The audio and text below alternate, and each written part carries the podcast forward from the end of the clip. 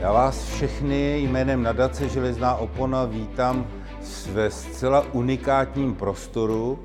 Je to bývalý sklad sovětské jaderné munice, který byl postaven v roce 1968. Albert Einstein byl pacifista a Robert Oppenheimer, ačkoliv později dospěl k podobnému závěru, ale tak nikdy pacifistou nebyl.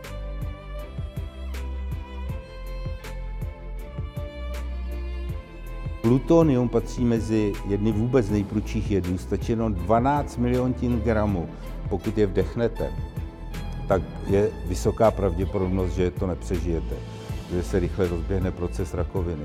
A poločas rozpadu plutonia je 24 600 let. Máme záhadné choroby krve, leukémie a další záhady.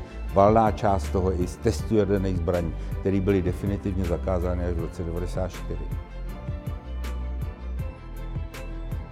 Lidstvo dál ve svých destručních schopnostech nemůže. Je to konečná.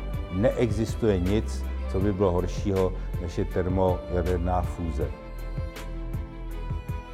Když jsme objevili štěpení atomů, a následně na to fúzi atomu, která je tisícinásobně energeticky výnosnější a vytvořili jsme svět, který v podstatě během dvou hodin může skončit.